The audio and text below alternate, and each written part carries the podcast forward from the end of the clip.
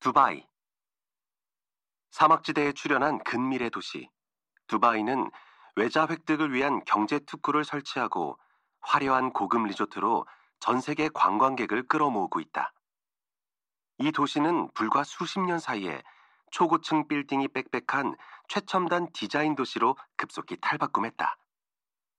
사막지대가 많은 중동 국가 대부분은 석유 산업에 의존하고 있다. 그런데 두바이가 석유 자원에 의존하지 않는 개혁을 추진한 이유는 무엇일까?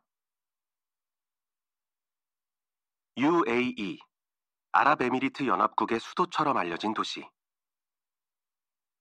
중동의 최첨단 도시 두바이라고 하면 주로 화려한 고층 빌딩과 고급 리조트의 이미지를 떠올린다. 그런데 애초에 두바이는 국가 이름일까 도시 이름일까? 사실 두바이는 국가이기도 하고 도시이기도 하다. 두바이는 아랍에미리트 연합국을 구성하는 국가 중 하나다. 그리고 아랍에미리트 연합국의 수도는 두바이가 아니라 아부다비다. 아랍에미리트 연합국은 아부다비, 두바이, 샤르자, 아지만, 푸자이라, 움 알카이와인, 라스 알카이마 등 7개의 토후국으로 이루어진 연방제 국가다. 국토 면적 중 약 80%가 아부다비, 약 10%가 두바이, 남은 다섯 토후국이 전부 합쳐 10% 정도다. 영토 면에서 너무 균형이 맞지 않는 것 같겠지만 중동은 옛날부터 지역별로 다른 각각의 토후, 세습군주가 다스렸다. 그래서 작은 세력의 토우국들은 서로 제휴하여 대국에 대항했다. 이렇게 토우국 연합이 탄생한 것이 1971년의 일이다. 가장 국토 면적이 넓고 석유 산출량이 많은 아부다비의 군주가 대대로 이 아랍 토우국 연합의 대통령을 역임하고 있다. 그리고 두 번째로 큰 두바이 군주가 부통령 겸 수상을 맡고 있다. 남은 다섯 토우국은 석유 산출로 큰 이익을 올리는 아부다비로부터 지원을 받는 입장이다. 하지만 외교, 군사, 통화의 통일 등은 연합에서 결정하고 각 토우국은 각자 폭넓은 자치권을 가지며 국경도 정해져 있다. 모든 토우국은 수도의 이름을 그대로 국명으로 삼았다. 하지만 아부다비를 제외하면 두바이도 일본의 이바라키현 정도의 면적일 뿐이므로 수도 이외에 다른 도시는 없다. 따라서 두바이는 국명이자 도시명이기도 하다. 40년 만에 세계의 최신 도시로 아랍에미리트 연합국 북동부에 위치한 두바이는 남서쪽 아부다비, 북동쪽 샤르자와 접하고 있다. 서쪽은 페르시아만에 닿고 내륙부는 사막지대다. 원래 두바이의 중심지는 페르시아만으로 흘러드는 두바이 크릭 하천의 양쪽 연안이었다. 두바이 토우국은 1830년대에 성립했다.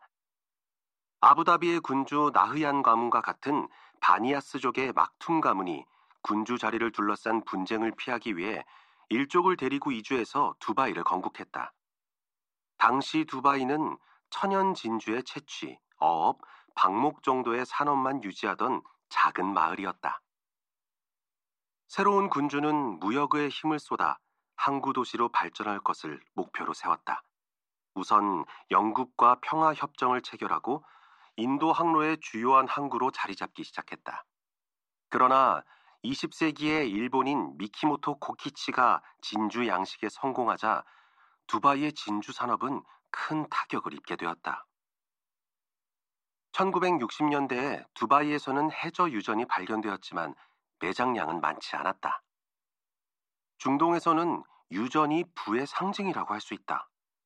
석유가 산출되면 풍요로운 생활이 보장되지만 그렇지 않으면 빈곤할 수밖에 없다. 그래서 8대 두바이 군주 셰이크 모하마드 빈 라시드 알막툼은 석유가 고갈되기 전에 석유 수입을 도시 개발에 투입하는 결단을 내렸다. 그는 싱가포르를 모델로 삼았다. 우선은 무역 거점으로서 두바이 크릭 항구에 라시드 항을 정비하고 확대하여 강가에 두바이 국제공항을 건설해서 하늘과 바다의 화물로를 연결했다.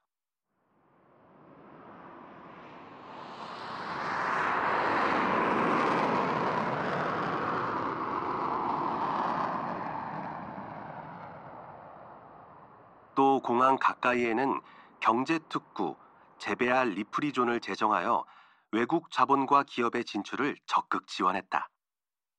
1971년 아랍에미리트 연합이 수립되자 전 세계의 기업이 두바이에 진출했고 외국인 노동자도 증가했다.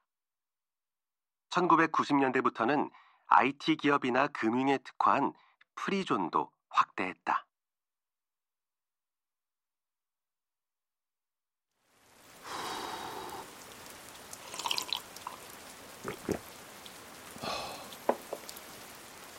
KBS 오디오북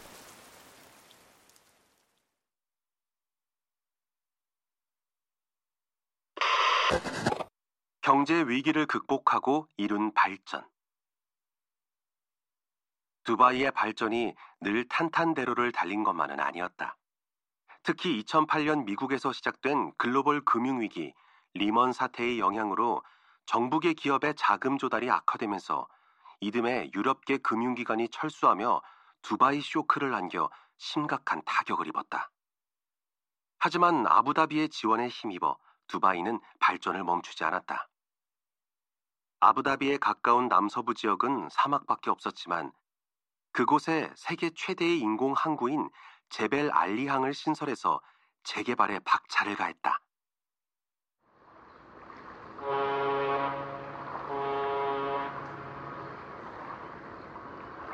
관광객을 끌어들이기 위해 상공에서 보면 야자나무 형태로 보이는 팜 주메이라와 팜 아일랜드 인공섬도 건설했다.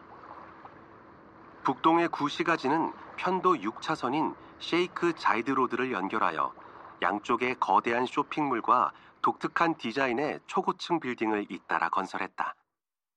그 중에서도 대표적인 건물이 높이 828m인 버즈 칼리파다.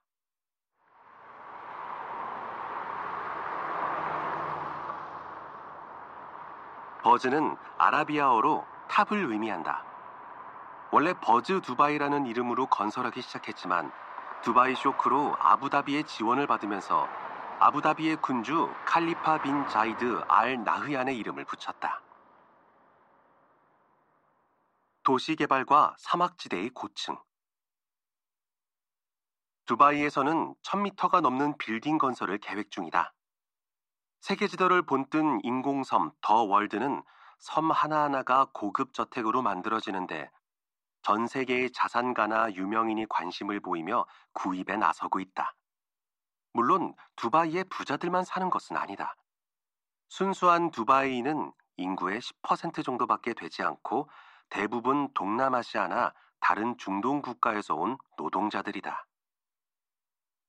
외국인 노동자는 서비스업이나 육체 노동에 종사하는데 부유한 생활과는 거리가 멀다. 이들은 노동자 캠프라고 불리는 공동 숙소에 살며 대부분 남성 혼자 생활한다. 이슬람교의 계율 때문에 두바이에서는 대체로 관광객 이외의 여성은 찾아보기 어렵다. 아무튼 이러한 외국인 노동자들이 두바이의 발전과 도시 개발을 뒷받침하고 있는 것은 틀림없다. 사막 위에 빌딩을 세우거나 인공섬을 만드는 것은 매우 힘든 일이다. 모래 위에서는 빌딩이 안정되지 않기 때문에 단단한 안반이 있는 지층까지 말뚝을 몇백 개나 박지 않으면 안 된다. 버즈 칼리파의 경우 굵기 1.5m의 나무 말뚝을 지하 50m까지 192개나 박아놓고 또 콘크리트로 기초를 튼튼하게 만들어 집안을 안정시켰다. 하얀 모래사장의 해변도 자연적으로 만들어진 것이 아니다. 바닷속에서 바위와 모래를 퍼올려 바위를 쌓아 올리고 그 위에 모래를 덮었다. 또 해변의 모래가 파도 때문에 쓸려가지 않도록 주위에 바위를 쌓고 바닷물을 담수화해서 공원을 조성했다. 땅속이나 바닷속 같은 보이지 않는 부분에 대한 노력이 두바이의 아름다운 경관을 만들어낸다.